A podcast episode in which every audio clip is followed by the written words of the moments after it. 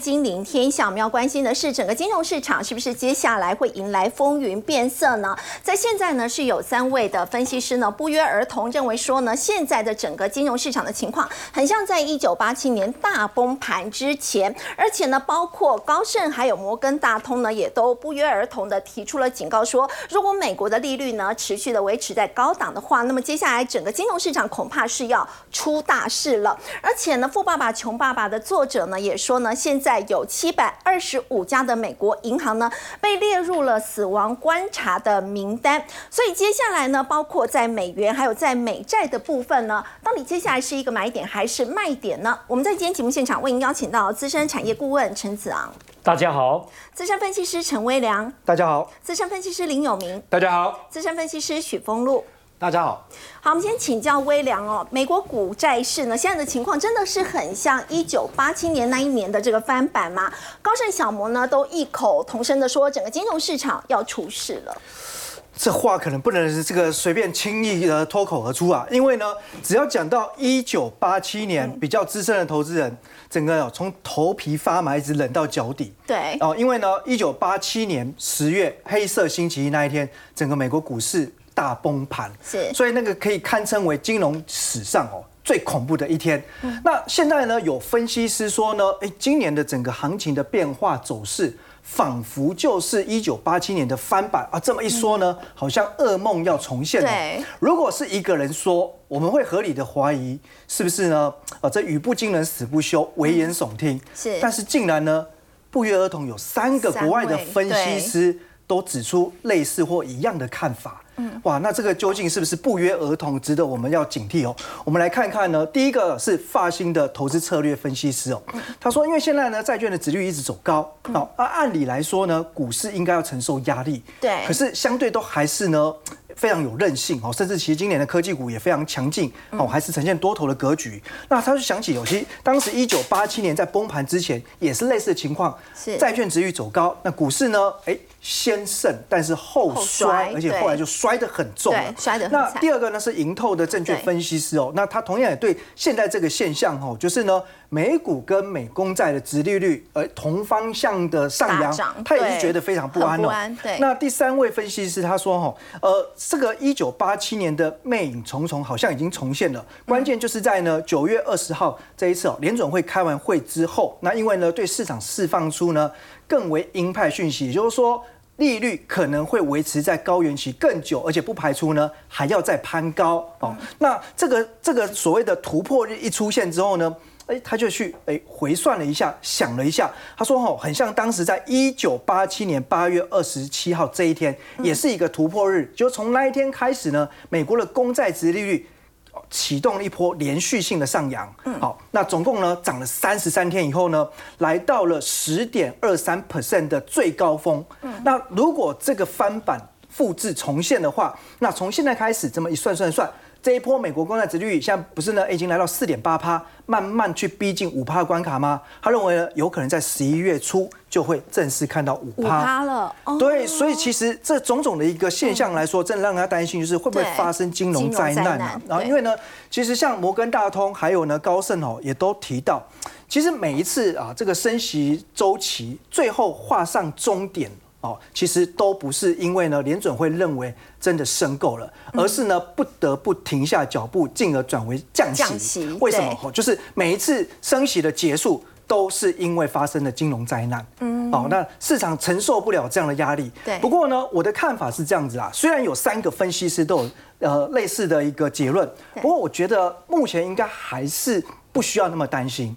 好，那我讲一个最简单的原因哈，因为大家都拿一九八七年类比嘛。那我们刚才提到，当时的利率最高来到十趴以上。嗯，那现在这一波就算是按照这样子的推进速度，最后来到五趴。嗯，其实五趴跟十趴还是有相当大的差距。是，做个比喻来说，十趴呢就好像是在呢喜马拉雅山上，那五趴呢？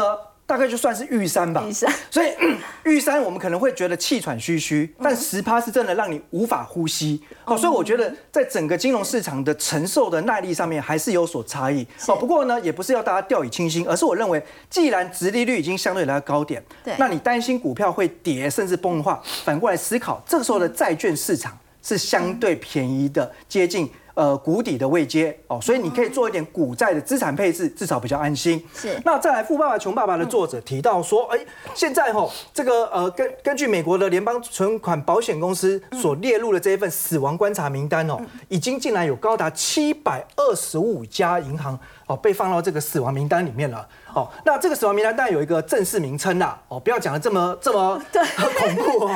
七百多家哎，其实就是所谓的问题银行名单啦。哦，那这个问题银行名单哦，其实就是因为从今年呃，我们看到像细谷银行啊、瑞士信贷事件之后，现在美国的中小企业哦，的确他们的体质是比较弱的。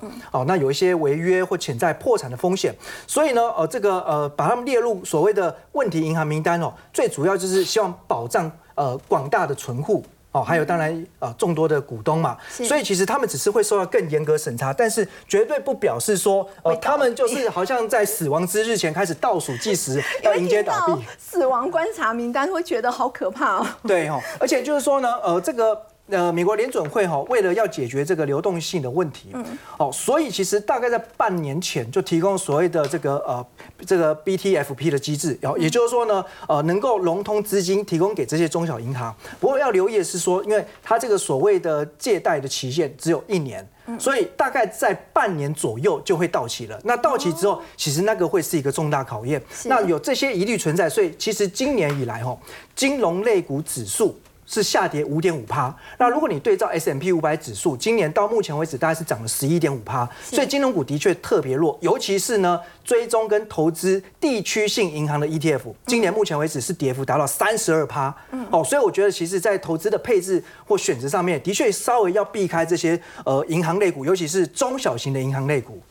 好，不过我们说到呢，在现在美国经济哦出现这样的一个情况的话，接下来原本大家预期说有可能应该是软着陆啊，这样的一个希望，随着殖利率的飙涨，是不是期待会落空呢？呃，我们现在参考一下哈，有华尔街的这个呃 FED 传声筒之称的哈这位记者 Nick，他其实就就提到哈，这个可能呃大家对于软着陆的期望。呃，也许呢，要呃这个交习这个这个希望哦，为什么哦？因为呃现在哈观察就是说，呃美国的公债值率不断飙高嘛。那其实我们从两个角度来谈，如果是乐观的人认为呢，啊可能是因为大家觉得美国的经济成长呢优于预期。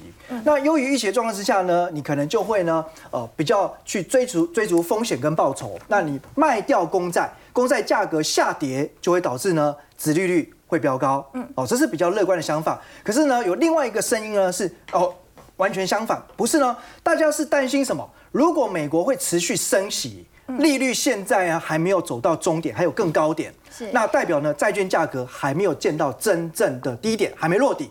那与其知道它还会继续跌，我不如呢这里先卖。哦，看看十一月、十二月，美国联总会下一个动作再做决定。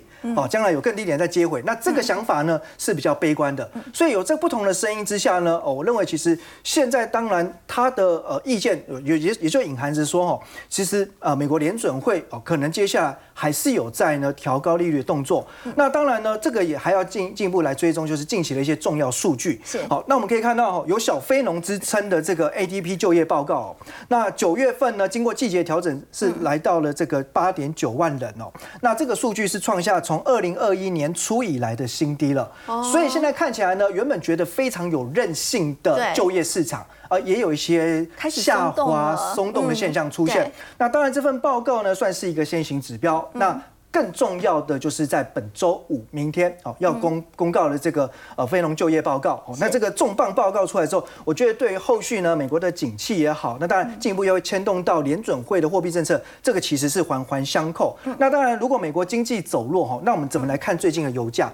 我想不久之前呢，才看到有一些呃呃外电报道，或者是说呢国外的研究机构认为，哎这个油价有可能呢突破百元，甚至上看一百五十美元。不过近期呢，哎不管是西德州还是布兰特原油，其实都跌破九十大关了，是往下修正哦。是往下的，对。那主要两个原因啊，在供给面的部分呢，因为传出俄罗斯有可能在未来几天哦，要宣告解除柴油的出口限制，那这个当然会有助于供给的增加哦，所以会抑制油价。不过我觉得中长期影响油价更重要的关键要素还是在需求面，那需求一定是跟。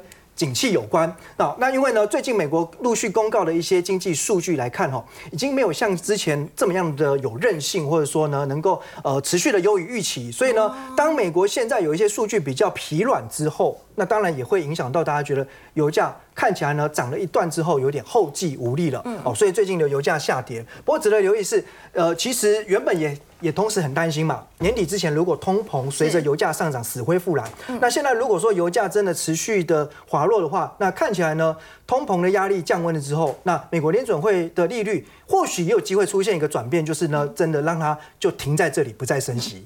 好，刚刚微良带我们看到呢，现在企业的需求疲软，所以国际油价呢也开始出现了回落的情况。但是，直利率的一个飙涨呢，现在也让市场对美国经济接下来软着陆的这个期待恐怕会落空。那我们说到这个美国股债市啊，现在的情况呢，现在是美元美债在先前是不断的在创高，所以究竟这是一个长期的现象还是短期的现象呢？要请教有明哥。呃，第一个我讲结论，我认为是短期，是短，但是我必须要跟各位来讲，现在的市场处于非常。分歧的状况，包含台湾、包含美国都是。所以刚刚威廉有提到一九八七年，各位可能比较不知道，因为那一年的时候，其实我已经在研究股票。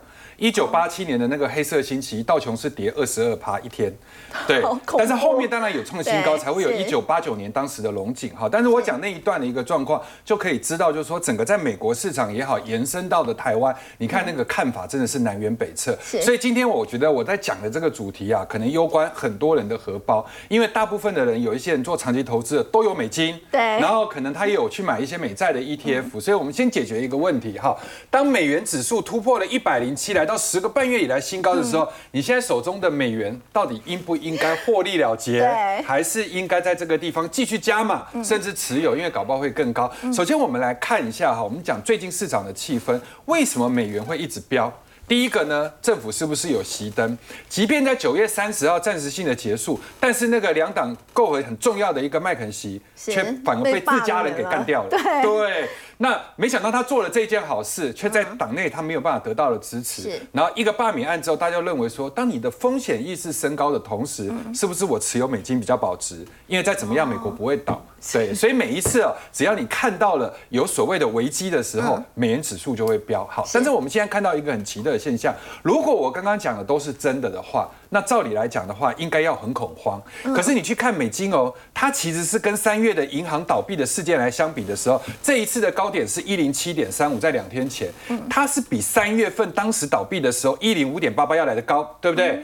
但是各位衡量恐慌最直接、比美金更直接的东西叫恐慌指数。恐慌指数，你看恐慌指数跟当时三月来比，一个是二十，一个是三十，这个绝对值没有代表太大的定义啊。但是就是说，以它中间的一个差距，可以看出一个方向，就是你明明应该要很恐慌，可是你 B I 没有，你没有创高，而且你还差蛮多，所以这件事情不足以来去解释，有可能就是变成说市场上可能某一单方面的认为。但是不见得在这个地方是真的，因为反应恐慌，这是我们第一个要有的一个认知。那第二个要有的认知的话，就是财政部之前不是有一个 TGA，就是他们所谓的那个周转金的一个账户，其他的回补已经超过预期。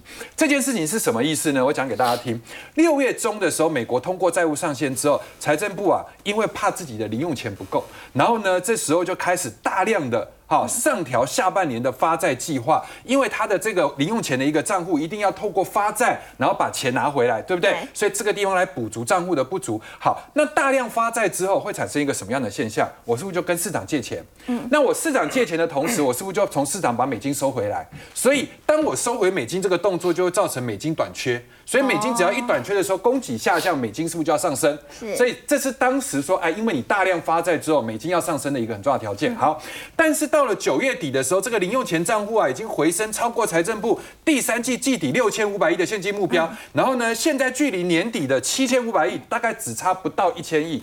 换言之的话，我手头已经没有那么拮据了。所以我们是不是常常在讲，当你一缩表的时候，美金就要涨？这是当时的一个环境。可是你看哦，现在开始从十月、十一一月、十二月到期的美债均值是五百二十亿。嗯。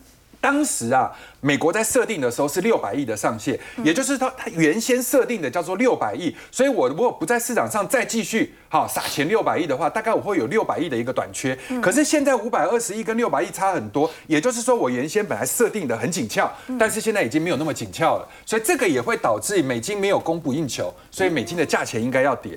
这个是就美元的供给的一个角度。好，第三个，美元是跟谁比？美元是跟欧元比，美元是跟日元比。好，那我们来看一下，很多人就出国嘛，所以大家都很想说，哎，日元现在好便宜，我们赶快出。但是我说这个好日子已经快过了，为什么呢？因为最近一直不断的日元都有一些消息来指出来说，哎，你可能暂时的这个池田河南啊，哈，黑田东彦他们的一个政府啊，很可能还会再继续实施宽松。然后呢，YCC 的这一块就是殖利率曲线都不会改，可是你会发现日元在这里却涨不动。哦，哎，所以政府已经开始在逐逐贬喽，已经在这个地方已经出手了。所以现在哈，就是有一些，比如说三菱的 UFC 摩根斯坦利的这个证券的策略分析师，好，叫做鹤田启介的，他就在讲，市场越来越开始担忧。虽然你日本政府没有在做这件事，但是呢，市场已经开始在担忧。日本政府会逐贬啊，不然你为什么在一百五的时候就停住？对，这件事情就是大家会去反向想哈。那当如果你一停住的时候，日元贬的速度就会变慢，那美金升的速度是不是也会跟着变慢？哦，所以这两个因素加起来哈，第一个部分的话没有那么恐慌，然后再来的话，零用金已经没有那么缺了，所以我就不需要大量发债，所以美金的一个供给的紧俏就不会那么严重啊。第三，跟日元相比的话，相对来讲，日元已经开始不用再贬的那么多，所以美金在这里就算不会是最高。但是距离高点应该也不远。啊，另外在国内其实也有很多人有买美债 ETF，不要再请教有明哥，美债 ETF 感觉是两样情，长债的部分感觉是倒地了，但是短债还是赚满宝。像还有分析师认为说，是不是要把美元保单卖掉，我直接去买美债 ETF？呃，对，我们刚刚第一段的时候有分析到，就是说美债的殖利率创高，可是现在我们应该要更清楚的知道，美债殖利率创高是指所谓的长天期的，嗯，最近的转天期是在下跌哦。对对，所以这件事情要先区分出来。哈，那为什么我们要？要去分析美债的值利率，因为值利率它会影响到科技股的估值。如果值利率一直高的话，大家会担心在这个地方，那我钱拿去存。比如说买美债，然后去拿直利率就好了，我就不用投入在资本市场的股票里面，因为你的报酬率如果没有直利率的这个美债那么高，或者是银行的定存这么高的话，我何必去冒那个风险？所以直利率就会影响全世界资本价值的定锚效果。那定锚效果只要一旦出现的时候，就就有影响。所以我们不会说今天只在分析 ETF，我们要把整个环境啊，就直利率的环境给看出来。那这里面哈是把美债的直利率十年期跟两年期，我们做一个长时间大概。在两到三年期的一个评比对比之后，我们会发现黄色的这一条线就是以前所谓的倒挂，好倒挂的一个部分，也就是说长天期的居然比短天期，红色的部分是短天期，嗯，然后蓝色的部分是长天期，那长的比红的短就会变成倒挂。那各位，我们做一个这个区隔哈，从这一天开始，这里，嗯，在这个之前，各位有没有发现倒挂是不是越来越严重？对，最多的时候有到一百零六个基点，是。那意思就是什么？就是我长的都一直不涨，但是我短的就一直涨，对，所以我的倒挂就很严重。那倒挂很严重的时候，市场是以负面来做解读，意思就是说，第一个升息还没有到尾声，所以短的涨很快。然后第二个部分，区域银行是不是有一些倒闭的风险，所以推升恐慌情绪，所以短的又涨很快。第三个，长期的经济有隐忧，所以长的就涨不快，长的就涨得比较慢，所以才会发生倒挂。好，在六月份，可是下半年的时候。正好颠倒。就像最近的情况是这样，长的涨很多，但是短的不涨，而且甚至还跌。好，那照理来讲，的整个情况已经反颠倒了。对，那我们来讲一个情况，就是说，因为升息到了尾声嘛，所以短的不涨很正常。那经济是不是有杂音？嗯，对，所以短的不涨很正常。可是你长的一直在涨，长代表什么意思？长代表的意思就是我经济看好，嗯，就是我长期间的通膨的状况，经济看好，所以这个地方长的要长得快。可是现在就不是这样的状况，所以我们最后的结论就是，只是说，这只是。上半年的一个颠倒的补偿作用，基金经理人卖长债买短债的一个补偿，所以这个现象只是短期，不是长期。是，所以如果我们在投资标的的结论里面，我们第一个来看，包含十年期的、二十年期的 ETF，那我们之前有讲过美的。这个元大美债二十年就是零零六七九 B，嗯，零零六七九 B 哈，我们这边写到它经理费、管理费，这个大家可以自行参考。现在已经是在相对低点，嗯，所以未来它第一个可以赚资本价利得的价差，就它涨上去可以赚价差。然后第二个部分，它本身的殖利率也会高，嗯，对，因为你买在相对低。然后第二个的话，各位可以去看这一档，那这一档的话叫做说零零七五一 B，那这个的话就是等于美国的十年期的国债，是，还有 AAA 的公司债。那 A A A 就各位你就连怀疑都不用怀疑，就是类似台积电、苹果这一类，完全都不会有任何事情的。是。那他把公债跟公司债结合在一起，那现在也是在相对低点，我觉得都是一个很好的投资标的。好，刚刚有明哥带我们看到是在美债跟美元的部分，不过我们说到美债的值利率呢，还有在美元的部分，在创高之后呢，是出现了回档这样的一个情况，让美国科技股呢是走强的，所以当然也就带动了在今天台股的一个表现，把昨天的一个跌幅封入，今天几乎都快要补回来。台股的利空，你觉得已经接近尾声了吗？现在可以期待台股有光辉十月吗？嗯，我其实从十月第一个交易日可以看出来，当天就大涨了超过两百点，尽管随后两个交易日受到美国股市压回，还有就是大家惊。惊吓到了哦！美国的众议院议长居然被罢免，哇，这个是史上没有出现过的事情。美股重挫，那当然台北股市也会被联动的压低。不过这有个好处是，其实这个礼拜上涨都是有量，下跌都是比较没有量的，这是第一个好事情。第二个，已经把这个空方缺口完全去做一个回补，而且我们可以发现，其实这一段时间一直在跌，你有没有发现台币其实一直贬值，一直贬值，一直贬。你一直贬，外资就一路卖。其实，在六七月的时候，外资是买超，在台北股市今年是买超，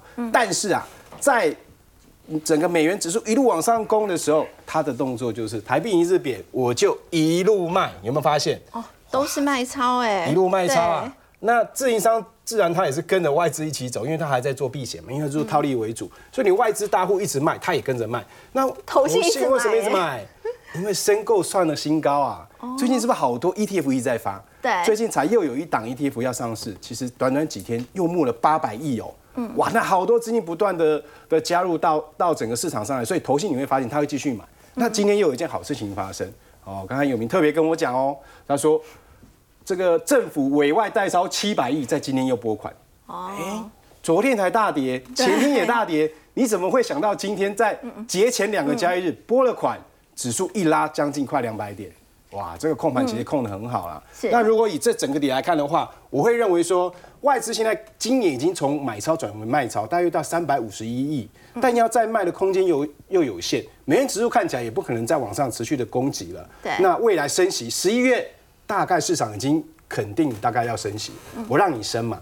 但是重要的很多重要的指数其实都下了，包括说像油价，哇，昨天油价一根长黑，啪的一声。哇，前两天还看到接近九十块哦，嗯，今天已经来到八十三四块，对，所以这个部分也会影响到整体的呃市场对通膨未来的预期。那好，整体来讲，我认为十月份的呃这个台北股市啊，其实从第一个交易日开始表现出来，而且内容是由谁去做带动？由 AI 股，嗯，哇，五月那一波 AI 的狂潮真的非常强哦，对，往上走了一大波，八月、九月两个月在休息修正。那现在大家都在看 AI 股有没有营收公布，所以接下来还是要看 AI 股嘛。台股如果说接下来要有亮丽的表现，AI 股还是举足轻重嘛。哦，肯定的，因为第一个，它的营收目前来看，在九月的营收已经会有部分公司开出来了，然后十月、十一月、十二月。月月增，到明年因为基期的关系，明年一整年只要是 AI 股，它营收基本上都是年增的。到目前为止公布这个九月营收的这些 AI 族群的话，是表现如何呢？来，我们先看第一档已经公布的股票里面，这里先率率先公布的是昨天公布的台药。台药。那请大家看它这一波，它算是走的比较晚的的这个 AI 股。那走了一波之后，它整理很久，你看它非常强势的整理哦。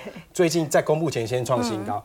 那我们知道现在不是攻击盘，嗯，那不是攻击盘的情况之下，创新高，短线会有人先卖。那它提前在公布前，股价就先创新高，那自然而然公布之后会变成一个短线的利多出境，所以它反而是今天是属于一个压回。可是它这边压回并不是要看坏，因为接下来它营收会月月增，然后今年它在 AI 的一个 CCL 的占比大概是十 percent，明年会增到十八 percent，后年会增加到二十八 percent，是，所以。我认为像这样的个股已经公布营收，而且已经合格了，它没有超乎预期，它合格。对。但是呢，股价它会先休息一阵子，但压低都是布局点。那再来是还没有公布的，这里面有几档比较重要，我们先看。好像这一次大摩也特别提出来五档股票嘛，对不对？对。我们挑选其中几档跟大家来报告。第一个是结构上面来讲，在季线部分，然后拉回来小量小碎步的。对。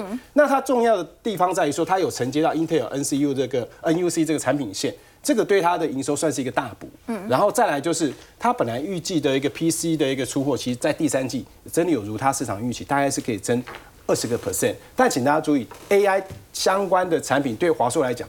重点在于明年的 AI PC 跟 AI Notebook，这个才是让它大成长的部分，而不是在 AI Server 哦。所以大家先注意它的一个题材，AI 股有非常多的题材。那股价缓步往上走，应该是会先来这里做一个挑战。嗯，它是一个好的缓步往上攻的主题，但爆发力可能不会这么强。那再来看一下广达，广达八月营收已经创了今年高点，九月份看起来。市场预估大概是一千三百亿到一千四百亿之间。如果符合市场预期，我认为这个缺口其实它已经做了一个回补，应该会去挑战一下高点。但请注意哦，一万六千六百点以下，如果你 AI 股创新高的，你要短线上先做一个调节。好，再来看，啊，那这是尾影啊，那这个是我们跟大家讲，明年可能会赚一百块哦。今年大概是七十块，明年一百块。那本益比要等市场气氛好的话，嗯，本益比就可能从十倍调升到十五倍，调升到二十倍。那假设调升到二十五倍，那那看市场的资金量嘛，对不对？主要客户有包括微软、Meta，他们都积极投入到 AI，可是它的 AI 占比其实目前来看只有多少？就一 percent，嗯，比例很低。但是它在第四季开始会大量成长，好，但所以它现在啊股价先反弹，这一波其实已经先反弹到了季线。十月第一个交易日它其实是撞到了季线，休休息整理，投信一路买哦，但但是要注意哦，它的。九月营收可能还没有开出来，它如果说它利空，那个那个时候它有急跌，请记得季线以下的利空急跌早买点，急跌涨都可以找买点，只要是 AI 股，你急跌都是找买点。好，那当然是分批买进了，因为它往下可能会来到测试前坡低点的位置。那如果到，请。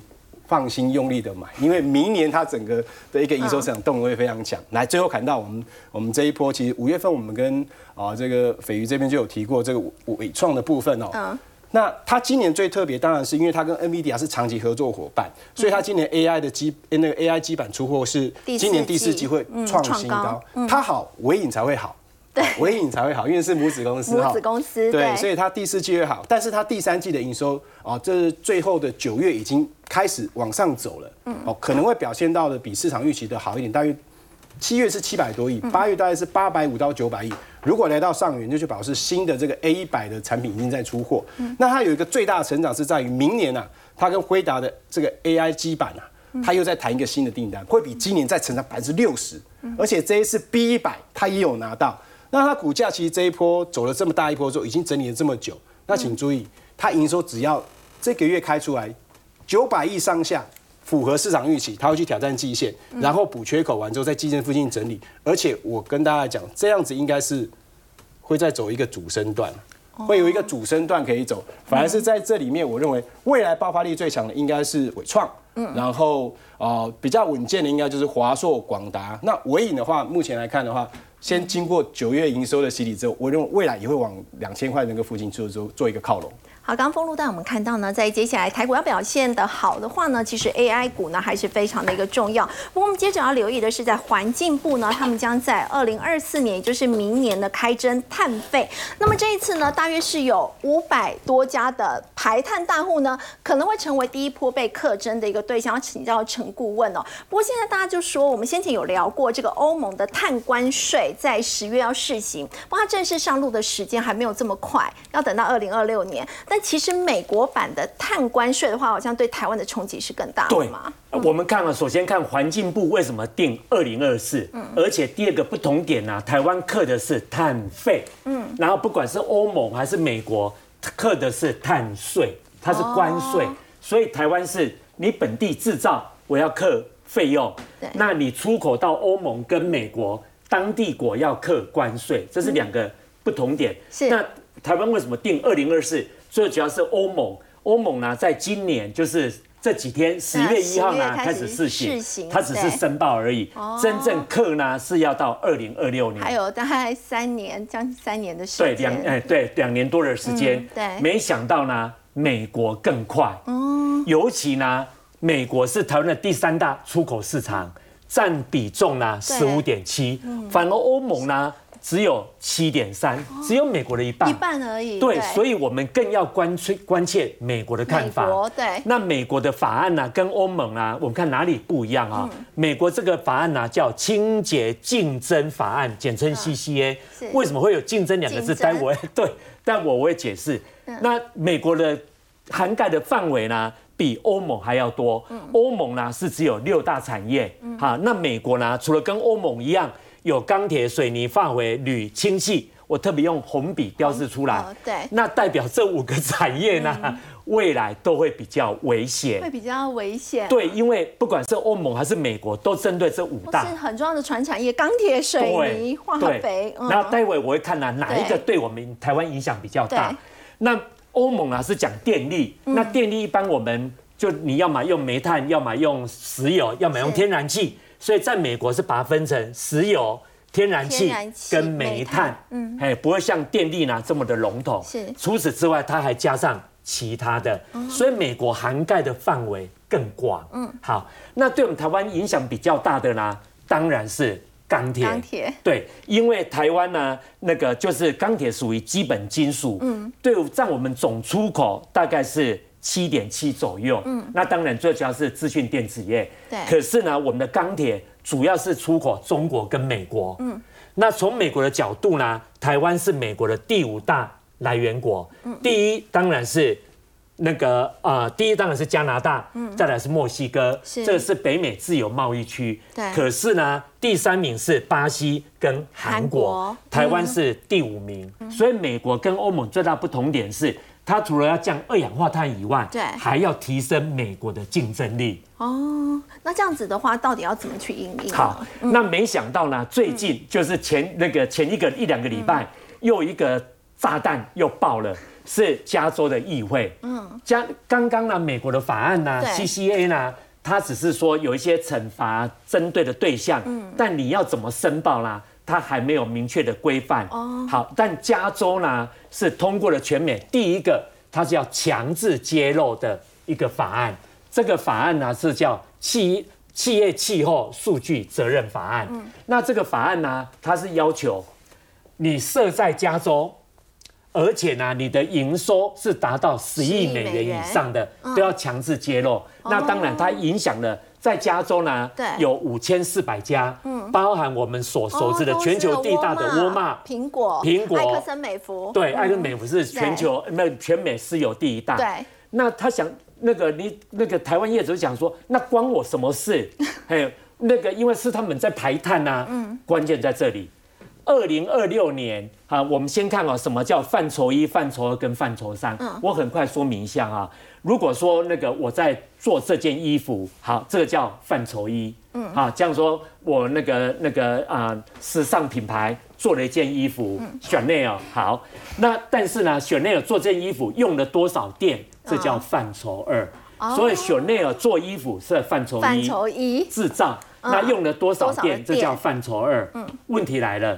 范畴三是它上下游的供应链哦，包含石油开采，然后呢做成衣服，全部算在做成衣服以外，运到卖场，嗯，然后卖场你买回来以后洗衣服，嗯，包含你把它丢弃等等的，这个都在范畴三，都叫范畴三，所以呢。所以他那个他二零二六年他不敢一开始针对范畴三，对，二零二六年是针对范畴一、范畴二，嗯，但是二零二七年就要针对范畴三了。嗯，好，那我们看呢，范畴三到底影响有多大？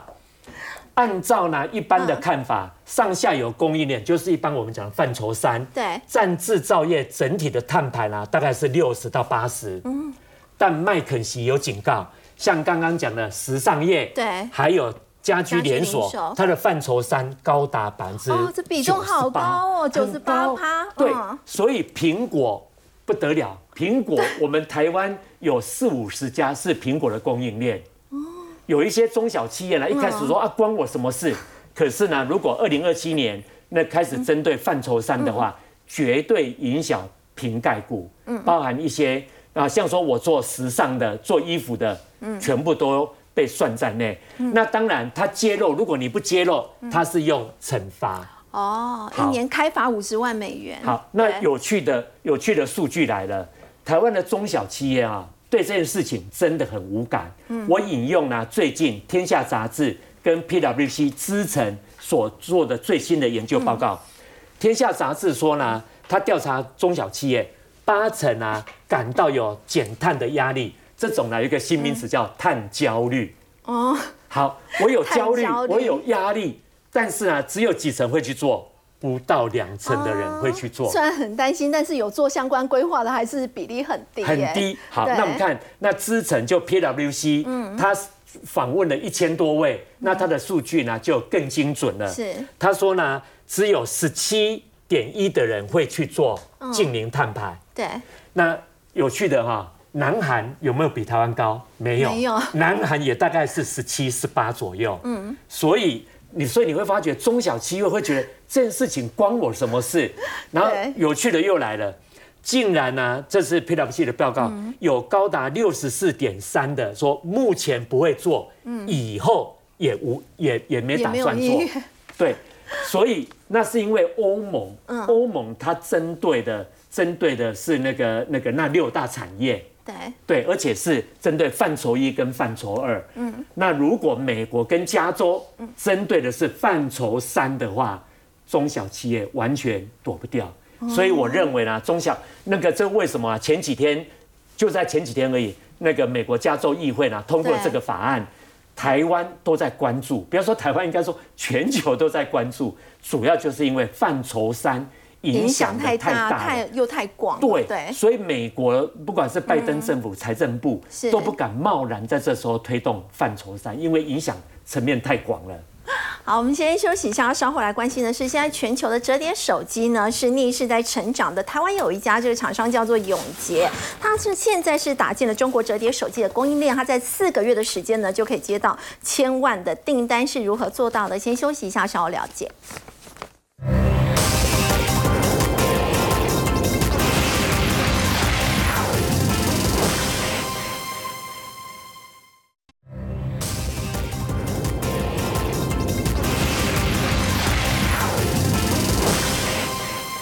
球折叠手机的市场呢可以说是逆势在成长。然后请教有明哥，现在美国、中国、韩国都想要抢这一块商机。嗯，对，好，我们先来看一下什么叫折叠式手机。我现在手中就有一个折叠式手机，等一下我们来介绍它哈。那呃，它可以这样子下来，然后也可以打开。好，那我们来看哈，在近年来吹起了一个叫 Y2K 的一个风潮，就是复古风啊。所以折叠式的一个手机就感觉很像回到我们当初手机一开始的时候，那个摩托罗拉小海豚啊，是不是都有在折叠哈？南韩的手机大厂二零一九年推出一个折叠式的智慧手机，中国跟美国，美国其实就是指摩托罗拉而已，但中国很多哦，中国华为也在做，OPPO 也在做哈。那中国现在是最大的一个市场，不过市占率最高的还是三星。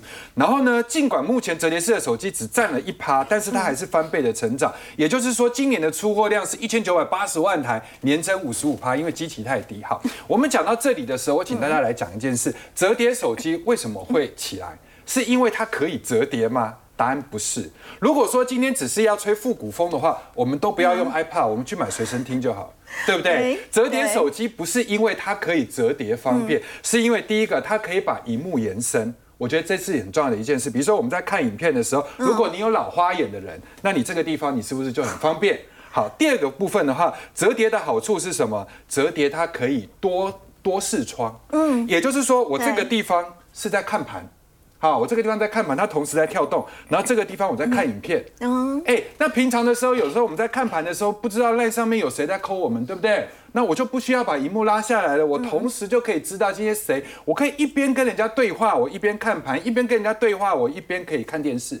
这才是很方便。对，然后第三个部分的话，折叠的一个好处就是什么？我这个地方是玻璃，但是我里面的话就是软性。所以当初我们在买的时候，最怕的就是折叠的部分会不会折个十几次、二十次啊？它就有一个很大的痕迹了。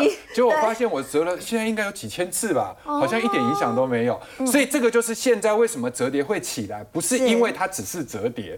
第一个，它可以解决我们老花眼的问题。好，还有很多就是多视窗的问题。那这里面很重要的一个关键就是我刚刚在说，这里面如果要折叠，这个是要一个软性的板。嗯，那软性的板不是你生下来就可以用了，你上面要有涂料。所以永杰就是在做这个涂料的部分，它就是可劳式 HC 的一个材料。那这个部分它是花了六年的时间去开发设计，取得客户。台南传统的树脂对，那它是一个传统树脂厂，但它切到了这个部分就是有一个商机哈。那永杰，你看第一个是做树脂，然后跟工研院取得 Fre 这个可劳式的 OLED 的一个这个技术之后，然后去年的第四季开始 Roll to Roll 的一个徒步，然后开始做市场。各位要知道这个东西要做一台很容易，但是你要把它量。成很难，因为你要把那个材料弄得很稳定，而且就要能够在这个地方上面。最重要是第一个，你要防刮。嗯，你尖锐的东西上去的时候，它不会变得有刮痕。第二个的话，它在折叠的时候，它可以耗损。它不会有那个折痕，所以他们在说这个做测试的时候，钢丝绒测试的时候，表面可以磨五千次，然后呢，折叠的一个部分二十到八十万次。所以如果各位你已用到它晶片，就算烧掉之前，它的这个软板呢，应该都不会有都不会坏掉有痕迹。对，那现在这一家公司就很有趣啦，因为二零一一年的时候，上药的董事长开始入主了永杰啊，这个张佑明，但是呢，一进去了之后，发现传统公司嘛，那个原先的总经理就就离开了，对，很可能是。内部的一个问题就离开，所以这个黄南豪先生就临危受命接任了一个总座。那他接任总座之后，他可以大刀阔斧的，第一个先把中国给这个关掉，然后第二个把越南厂关。中国可以理解，因为当时中国的工资成本已经在升高，而且中国大家都认为说应该要赶快出去，经营环境没那么好。可是离开越南，我觉得这件事情还蛮有勇气。那事后来证明，他躲过了中美贸易战跟疫情，哈，又开辟了一个新蓝海。所以现在我们在折叠式手机里面防刮硬化磨层这个东西，基本上各位。可以去看图，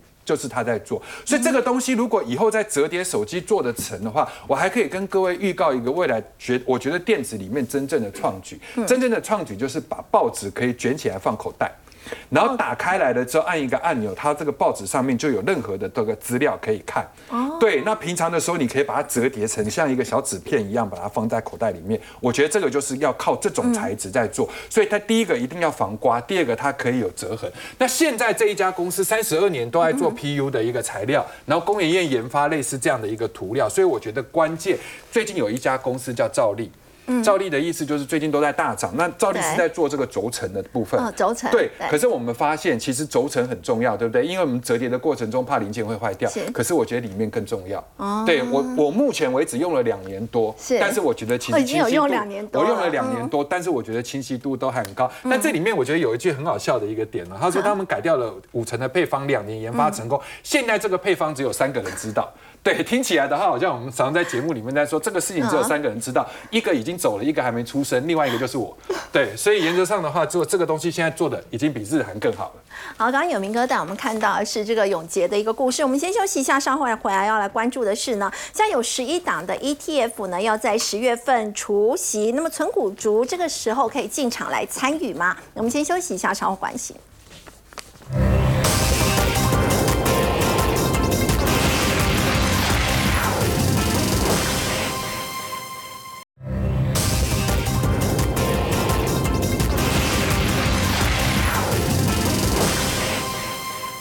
好，知道大家很喜欢买这个 ETF，我请教微良，十一月份有十一档除夕秀即将要登场了，可以参与吗？对，那已经有很多的这个股民都已经在存高股息 ETF，所以代表呢，大家喜欢的时间点又来了哦，准备呢，呃，坐堂领钱了。好，那我想呢，这个其实。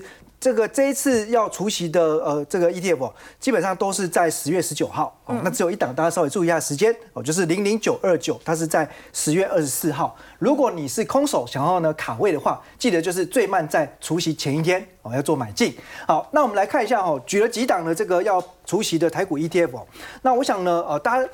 关注的焦点大概通常眼睛第一个就先看殖利率啦，哇，这个这个五六趴、七趴，甚至有十三趴的哈。但是先不要急着流口水哈，我们来呃分析几件事情。第一个哈，其实你要先思考是，你比较想要。或需要投资市值型的 ETF 还是高股息 ETF？什么意思呢？哦，这这里面呢，其实有一些所谓的市值型 ETF 哦，比方说我勾起来这几档零零八八八、零零九二二、零零九一二，还有零零六二零四。那其实呢，他们就是投资在这些市值比较大的公司。对。那如果就长期的绩效表现来讲的话，我想不管是台股或国际股市，基本上市值型的它长期的表现会比较好。哦，市值型是看长期的。对，所以如果你需要把你的资金小钱要养大的话，哎，其实市值型会比较好。好，但如果说你的本金已经够了，那你需要的是一个稳定的现金流，对，那高股息会比较好。那第二个要考虑的事情就是呢，刚才讲的这几档市值型 ETF，他们都有投资台积电，而且比重至少都是两成起跳。所以如果你本身已经有在做台积电存股的话，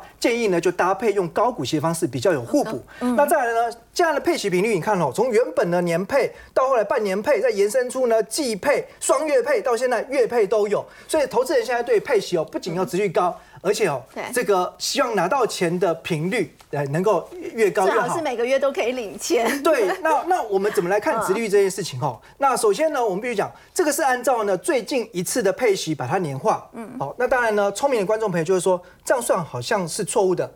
是的，啊，这就是呢，我们在示范什么叫做错误的哦，所以你不能呢只看单次配息就以为呢这些 ETF 永远的值率都这么好哦，所以说其实挑高股息 ETF，你在看值率呢一定要看长期，还有一件事情就是呢。就跟个股一样，能不能填息也非常重要。那这一点来讲话呢，其实当然就是成立比较久的 ETF 会比较吃香。所以呢，还是哦老牌的零零五六，毕竟呢它有连续十三年配息跟填息的记录。那至于说呢，如果你喜欢每个月都有现金入账的话，是应该自己打造 ETF 的套餐。比如说呢，现在最流行是零零五六加八七八加七一三，因为刚好呢他们除息的月份不同，就会变成你一到十二月每个月都有股息。还是说我直接就买零零九二。因为它原本就是呢，一到十二月月配。好，那我简单跟各位讲，如果你比较注重安全性的话，前面这三档的套餐，因为他们的风险报酬比是 R 四，R 四代表比 R 五风险低一点。低一点，对。那再来就是说，数字越高，就是风险越高。对，那再来就是说，如果呃你比较呢能够接受一点波动哈，那因为这一档呢它是纯粹投资在科技股，对，所以呢，哎，未来也许它除了配息的优势之外，然后成长性也比较高，那再加上呢资金有限的话，直接买一档哦，那。其实也不用再分成三档了。好，我们先休息一下，稍后要来关注的是呢，现在研究机构呢，IDC 说呢，整个电源政治已经牵动半导体的区域转移了。那么台湾的这个细盾保护力是不是逐渐在被削弱当中呢？先休息一下，稍后来关心。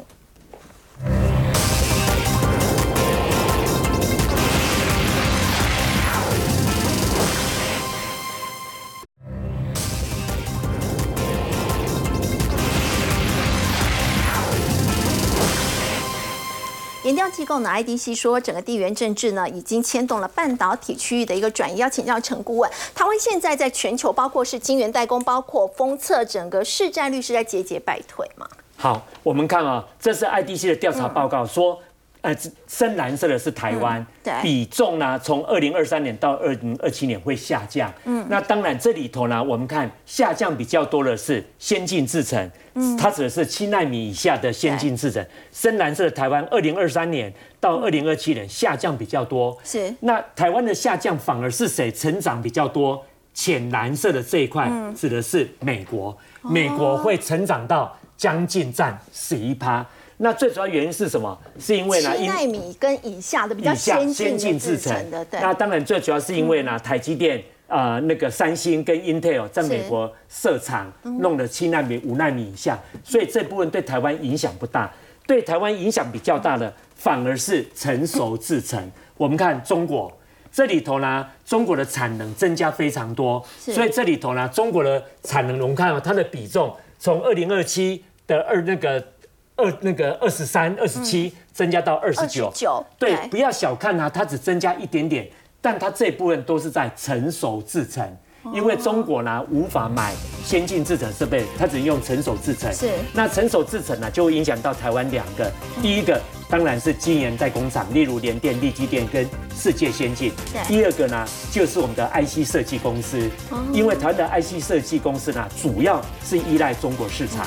那中国市场未来它的 IC 设计公司如果都是往成熟制程，再加上国产品的替代，对对我们影响会比较大。嗯，所以在封测的部分的话，这个市占率也是这样子嘛，它想要跌破五成的。对，可是封测呢，对我们的影响呢就还好，因为呢，封测呢只有中国对我们的影响会有稍微一点点，但可能差距呢